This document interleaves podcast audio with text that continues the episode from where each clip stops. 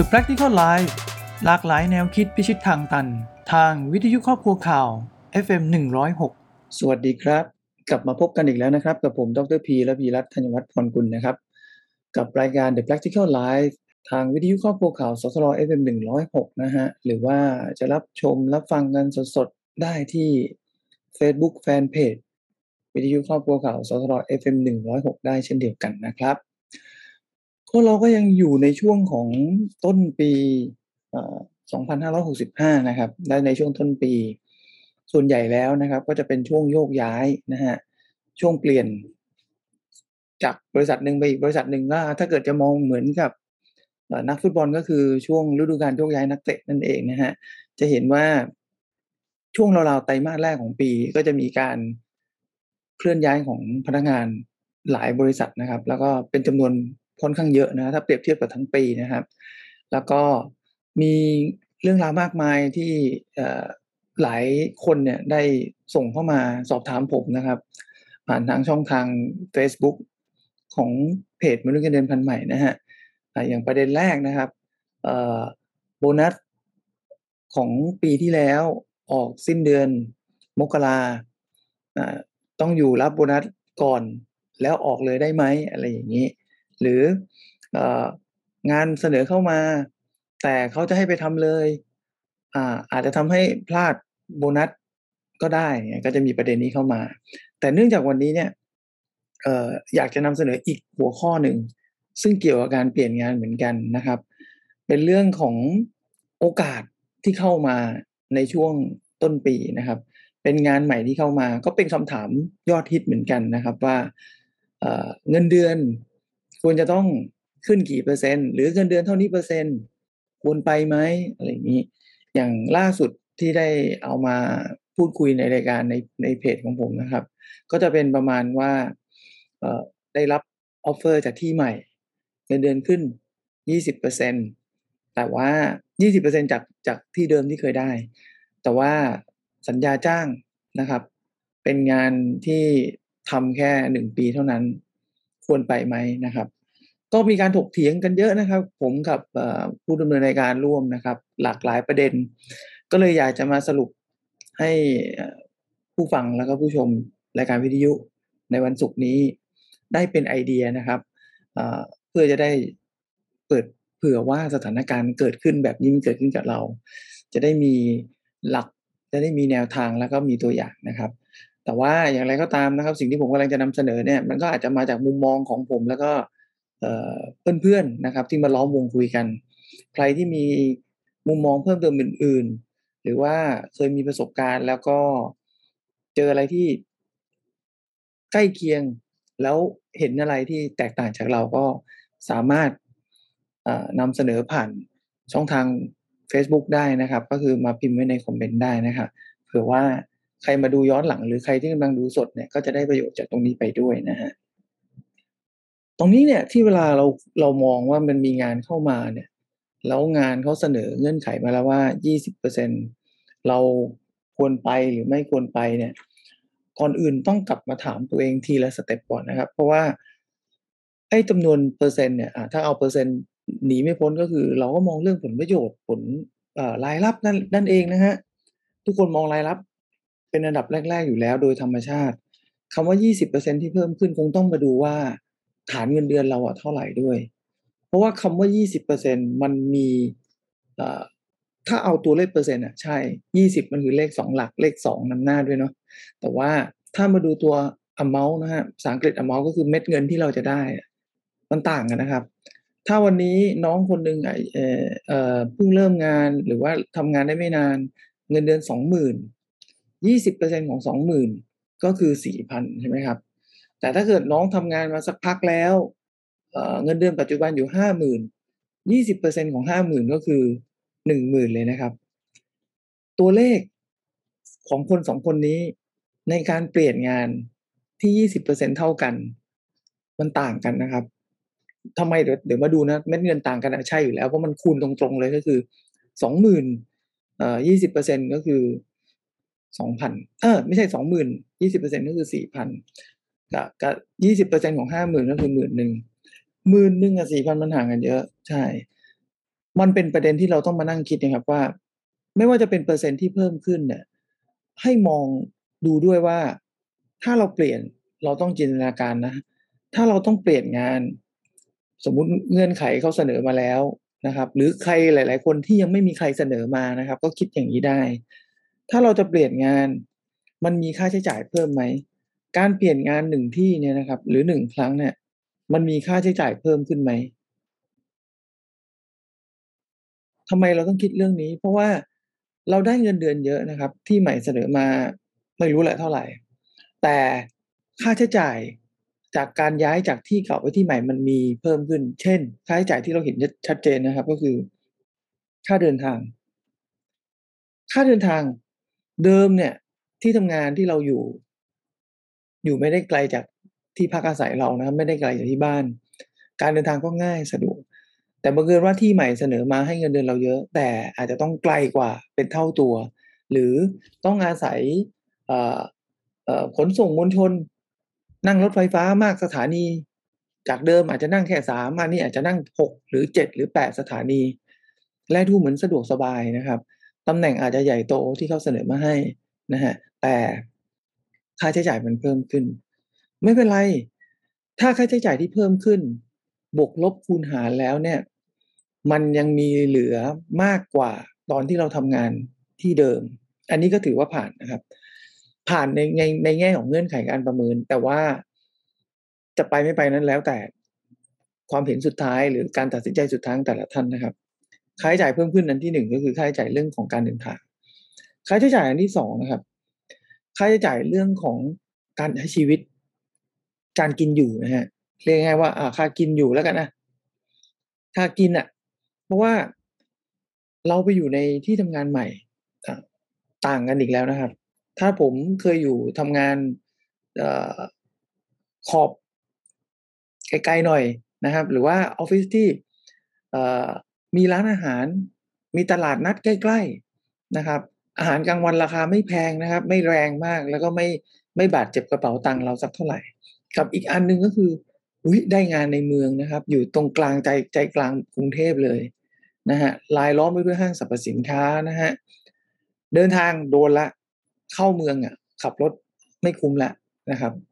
ไหนจะเรื่องของค่าน้ำมันอีกอใครจะใช้รถ EV ก็ว่ากันไปนะค่าสึกล้อรถอีกนะครับ หาที่จอดรถอีกนะครับ เรื่องค่ากินก็มีผลเยอะเหมือนกัน เพราะว่ากระเพราผัดกะเพราไข่ดาว ราคาที่เราเคยทานเทียบกับราคาที่เราต้องทานที่ที่ทำงานใหม่ มันห่างกันเหมือนกันนะกาแฟที่เราเคยซื้อดื่มนะครับ กับกาแฟที่ที่ตรงนั้นนะครับ อันนี้มันก็จะทำให้มีค่าใช้จ่ายเพิ่มขึ้นแหละจากการเปลี่ยนงานนะฮะนี่ก็คือเป็นสองตัวหลักๆนะครับ ถ้าพูดถึงในเชิงของค่าใช้จ่าย ที่มันจับต้องได้ เพราะว่าเป็นค่าใช้จ่ายที่เราต้องใช้ในแต่ละวันเดินทางกินอยู่นะครับ ส่วนค่าใช้จ่ายอื่นเพิ่มเติม ผมว่าไม่น่าจะมีแล้วแหละ แต่อาจจะเป็นเรื่องของค่าใช้จ่ายแฝง ซึ่งมันอาจจะเกิดหรือไม่เกิดก็แล้วแต่ แต่เอาเป็นว่า ข้อแรกเอาไปก่อนเลย เรื่องค่าใช้จ่ายที่เพิ่มขึ้นจะย้ายงานดูตรงนี้ด้วย อย่าเอาเปอร์เซ็นต์ อย่าเอาเม็ดเงินขึ้นเป็นหลักนะครับ ให้ให้ดูก่อน ได้เม็ดเงินเยอะ แต่เดินทางยับเลย หรือว่าค่าค่ากินอยู่มันมันสูงขึ้นกว่าเดิม หลายเท่าตัวก็ไม่คุ้มนะฮะ อันที่สองระดับความสามารถในการรับมือกับความเสี่ยงนะครับ ความเสี่ยงเนี่ยมันเกิดขึ้นเสมอ จริง ๆ แล้วถ้าเรามามองให้แบบยุติธรรมเนี่ย งานหนึ่งปีมันก็ดูมีความเสี่ยง เพราะว่าตามสัญญาจ้างคือหนึ่งปี ถ้าหมดหนึ่งปีแล้วเราอาจจะไม่ได้ทำต่อ หรืออาจจะต้องไปตามหางานใหม่อีกก็ได้ แต่จริงๆ ถ้าเรามองแค่นี้มันก็แลดูด้อยค่างานหนึ่งปีไปซะอย่างนั้นนะครับ ต้องมาดูด้วยว่างานที่ไม่หนึ่งปีอะงานที่เป็นพนักงานประจำอะ มันก็มีความเสี่ยงได้ เช่น เราอาจจะไปทำงานที่ไหนก็ไม่รู้แหละ เราอาจจะพลาดท่าเสียทีช่วงทดลองงานเขาเทเราก็ได้เช่นเดียวกัน หรือผ่านทดลองงานเราอาจจะไม่ไม่ perform ในในปีนั้นเราอาจจะโดนเทก็ได้นะครับ ดังนั้นความเสี่ยงที่ผมกำลังจะนำเสนอเนี่ยเราต้องมองหลาย ๆ มุมด้วยหนึ่ง ความเสี่ยงที่ที่ที่ที่เกิดขึ้นแล้วเราควบคุมได้ เช่น เราเป็นคนมีความสามารถใช่ไหมถ้าถ้าไม่มีความสามารถเขาคงไม่ชวนเราไปทำงานนะแล้วก็ให้เงินเดือนเพิ่มขึ้นยี่สิบเปอร์เซ็นเรื่องเรื่องเรื่องเม็ดเงินนี่ไม่ต้องคุยแล้วนะเพราะเล่าไปแล้วตอนแรก เรามีความสามารถไม่งั้นคง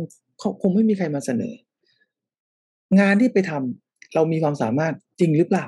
คนมองกับเรามองก็ต้องซิงกันด้วย ถ้าเรามองเออ เราก็มีความสามารถ และ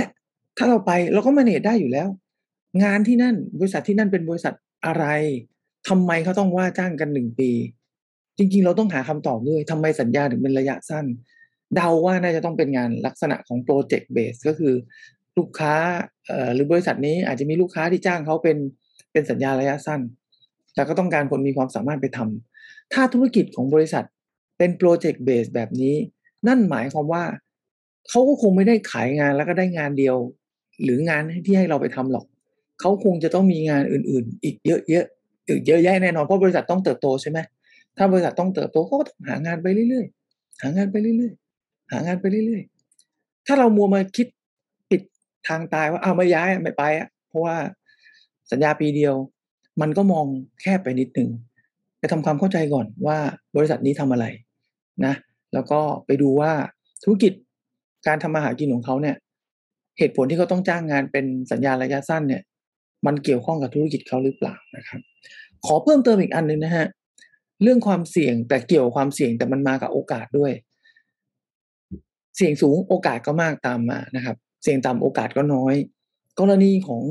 ของงานที่เป็นสัญญาระยะสั้น เราต้องดูด้วยว่า ถ้าเราไปทำมันมีอะไรลักษณะงานอะไรบ้างนะครับ ที่จะทำให้เราเนี่ยเหมือนเหยียบสปริงบอร์ด เหมือนเดิมก็คือถ้าทำงานที่เดิมเนี่ยการเติบโตก็แบบว่าเรื่อยๆเปื่อยๆไปเรื่อยๆนะไปเรื่อยๆ ไม่หวือหวา แต่จำไปที่นี่เงินเดือนได้ งานอาจจะระยะสั้น แต่เราจะได้ประสบการณ์ได้ทักษะบางอย่างที่ที่นี่ที่ปัจจุบันเราให้ไม่ได้ หรือไปหาที่อื่นก็คงยาก มันเลยต้องคิดถึงจุดจุดนี้ด้วย ใช่เสี่ยงหนึ่งปี แต่ได้อะไรมามั่ง ได้ในสิ่งที่เราไม่ไม่มี ได้ในสิ่งที่เราตามหา ได้ในสิ่งที่หาที่อื่นไม่ได้ อันนี้ก็ต้องต้องคิดตรงนี้เหมือนกันนะครับ เพราะว่ามันมีบวกและลบเกิดขึ้นในตัวมันเอง แล้วแต่เรามองมุมไหนนะฮะอันถัดมาในแง่ของความเสี่ยงเหมือนกัน การเปลี่ยนงานเนี่ยความเสี่ยงที่ที่กำลังจะนำเสนอก็คือในมุมของเรื่องของ financial นะครับ ถ้า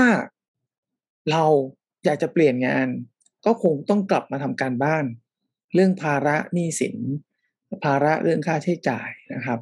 ต่างๆที่เรามีด้วย ตรงนี้แหละ การการวางแผนการเงินถึงมีส่วนสำคัญกับการเปลี่ยนงาน เพราะว่าถ้าเรามีภาระที่ต้องรับผิดชอบ ไม่ว่าจะเป็นเรื่องรถบ้านนะครับ เงินที่ต้องส่งเสียใครก็แล้ว แต่คุณพ่อคุณแม่ ลูกหรือภรรยาหรือสามีอะไรก็แล้วแต่นะครับ การเปลี่ยนงานถึงแม้ว่าจะได้รายได้มากขึ้น แต่สัญญาจ้างมันหนึ่งปี ตรงนี้ก็ต้องหาแผนสำรองรองรับไปด้วย ถ้าจะไปจริง ๆ นะครับ ถ้าจะไปจริง ๆ เพราะว่าถ้าจบสัญญาแล้วเขาไม่ต่อกับเรา และถ้าจบสัญญาแล้วเราหางานยังไม่ได้ มันจะเป็นการสร้างความเครียดแล้วก็สร้างความเสี่ยงให้กับชีวิตครอบครัวเราไปด้วย แต่เดี๋ยวก่อน ทางแก้มีนะครับ ถ้าสมมุติว่าเราพิสูจน์ทราบแล้วว่า ที่ใหม่เนี่ยน่าสนใจสโคปงานน่าทำ เรื่องนี้เป็นเรื่องที่ดีไม่เคยมีใคร มีน้อยคนที่ทำได้แล้วเราอยากไป แต่มันมีความเสี่ยงใช่ไหมเรื่องสัญญาระยะสั้น และมันมีความเสี่ยงเรื่อง financial ของเราใช่ไหมไม่เป็นไร ลองดูก่อนว่าถ้า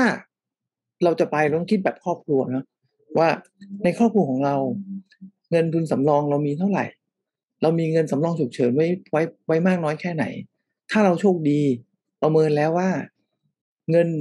เอ่อสำรองเนี่ย เราพอที่จะอยู่ได้สักสามเดือนหรือห้าเดือนนะครับ ถ้าไม่มีงานทำอันเนี้ยถือว่าการตัดสินใจไปก็ถือว่ามี backup plan เรียบร้อยแล้วเพราะว่าถ้าไปแล้วปรากฏว่า เออเฮ้ยมันไม่เวิร์กหรือว่าเออจบสัญญาแล้วเขาไม่ต่อ อย่างน้อยเนี่ย เราจะมีช่วงเวลารองานห้าเดือน ว่า เออ เพราะเรามีเงินสำรองฉุกเฉินไว้นะครับ แต่ไม่ใช่หลายคนชอบคิดว่าเออให้เขาจบสัญญาปีหนึ่งก่อนแล้วค่อยไปสมัครงานไม่ใช่นะ จริงๆอะต่อให้เราไปทำงานที่นั่นแล้ว สัญญาหนึ่งปี แล้วก็สมัครงานไปเรื่อยๆก็ได้ ใครจะไปรู้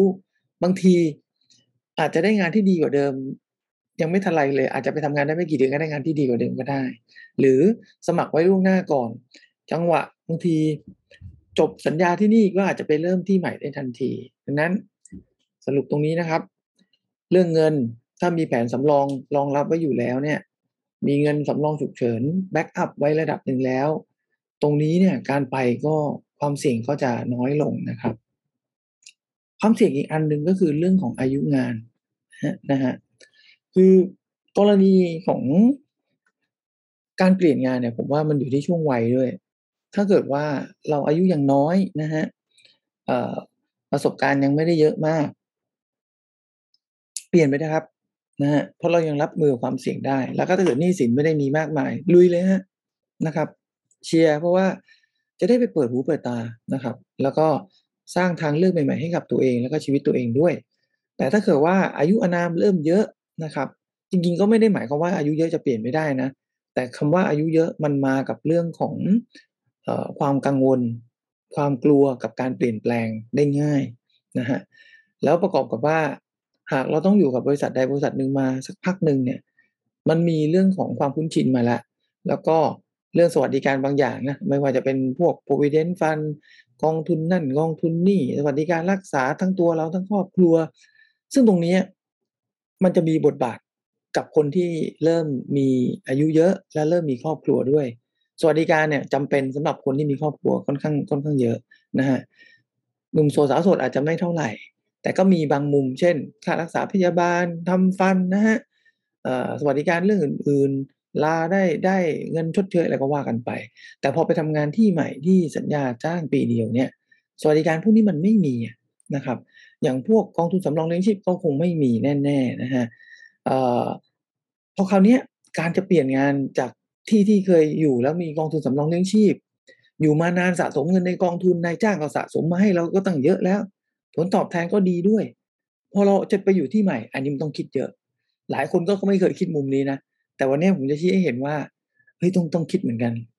อายุงานมันมีผลกับ financial บางอย่างด้วยนะครับ การไปโอ้โหตายแล้ว เราต้องออกจากกองทุนเนาะออกมาปับ๊บมันก็คือนายจ้างเคยสะสมมา แต่เราถ้าไปอยู่ที่นี่ก็จะหายไปปีหนึ่งก็ต้องคำนวณดีๆนะครับ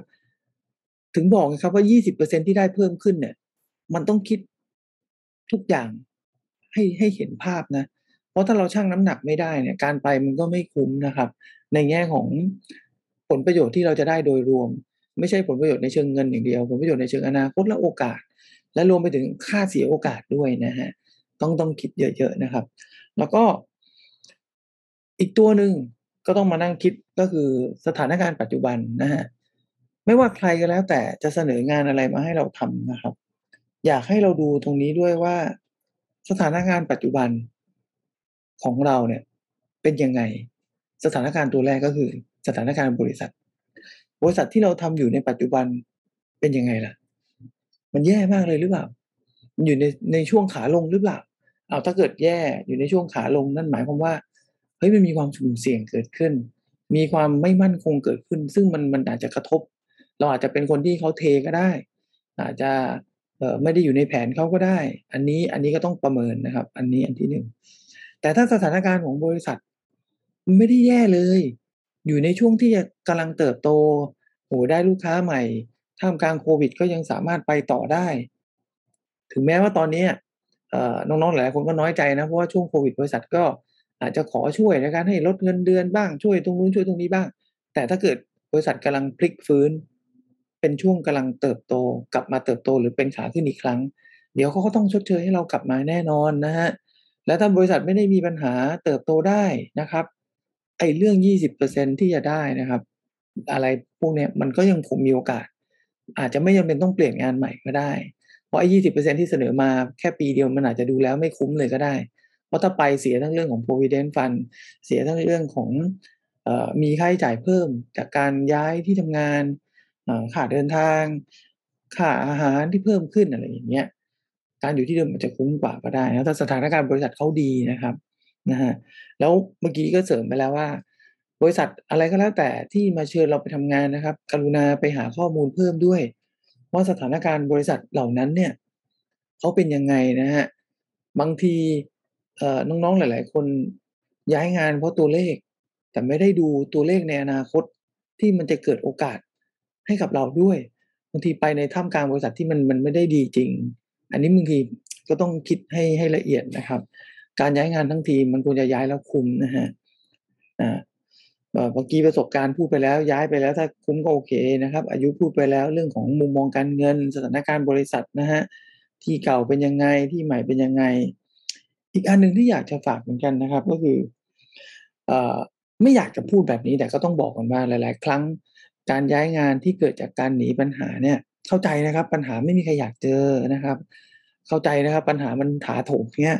การอยู่ที่เดิมมันมันอาจจะไม่อึดอัดทนไม่ไหว แล้วก็บางทีอะไรเข้ามาก็เอาไว้ก่อนเนี่ย อันนี้อย่าหาทำนะครับ เพราะว่าที่เดิมว่าแย่แล้วที่ใหม่อาจจะแย่กว่าก็ได้ หลาย ๆ คนที่ย้ายงานเพราะหนีปัญหาเนี่ยกลับไปเจอปัญหาที่หนักกว่า เพราะว่า ไม่ได้พิจารณาตามเงื่อนไขที่ผมเล่าให้ฟังนะฮะการย้ายงานที่ดีมันควรจะต้องตอบให้ได้นะครับ ว่าย้ายครั้งนี้มันดีกับเราอย่างไรนะครับ เปลี่ยนครั้งนี้มันทำให้เรามีอะไรดีขึ้นบ้างนะฮะแล้วก็จะดีกว่าไหมนะครับ การย้ายงานครั้งล่าสุดของเราเนี่ย มันเป็นบันไดของการพาเราไปสู่จุดหมายที่ไวกว่าเดิมหรือเปล่า สิ่งเหล่านี้ต่างหากครับที่เราต้องต้องหมั่นถามตัวเองนะครับ กับทุกๆโอกาสที่เข้ามาหาเรา บวกกับการประเมินเหมือนที่ผมได้บอกไปเมื่อก่อนหน้านี้แล้วนะฮะอย่างไรก็แล้วแต่นะฮะฟังผมพูดในรายการแล้วเนี่ยก็อย่าเพิ่งคิดมากหรือท้อแท้เอ้ยทำไมเออเหมือนให้คิดเยอะเกินไปหรือเปล่าเนี่ยโอกาสมาทั้งทีไปเลยก็ได้ทำไมต้องคิดเยอะ ก็แค่เตือนอยากให้เห็นอีกหลายแง่มุมเท่านั้นเองครับ เพราะผมอยากจะให้ทุกคนเนี่ยเปลี่ยนงาน ด้วยการที่มีชีวิตที่ดีขึ้น แล้วก็มีความสุขมากขึ้นกว่าเดิมเท่านั้นเอง เอาเป็นว่าเห็นด้วยหรือไม่เห็นด้วย จะทำแบบนี้หรือไม่ทำแบบนี้ไม่ว่ากัน ขอให้ทุกครั้ง ที่จะเปลี่ยนงาน ก็ขอให้ทุกคนตัดสินใจด้วยมุมมองแล้วก็วิธีการของตัวเอง และขอให้เป็นการตัดสินใจที่ดีที่สุดก็แล้วกันนะฮะก็ในช่วงแรก ในเบรกแรกก็จะประมาณนี้นะครับ ก็ขอให้การการเปลี่ยนงานครั้งนี้เป็นการเปลี่ยนงานที่ดีที่สุดของทุกคนแล้วกันนะครับ ก็เป็นกำลังใจให้สำหรับใครที่ไม่ได้คิดอยากจะเปลี่ยนงาน ก็อาจจะเอามุมมองนี้นะครับ ไปประเมินตัวเองก็ได้ ว่าที่ที่เราอยู่ปัจจุบัน มันจะต้องเปลี่ยนแปลงวิธีการทำงาน หรือพฤติกรรมการทำงานของเราอย่างไรบ้าง เพื่อจะได้นำไปสู่การที่อาจจะโปรโมทหรืออะไรก็แล้วแต่ก็ได้นะฮะนะเดี๋ยวเรามาตามกันใน ติดตามกันในเบรกสองนะครับ เดี๋ยวพักสักครู่แล้วเดี๋ยวมาเจอกับผมอีกทีนะฮะว่า ในเบรกสองผมจะเอาเรื่องราวอะไรมา เล่าสู่กันฟังนะครับสำหรับสัปดาห์นี้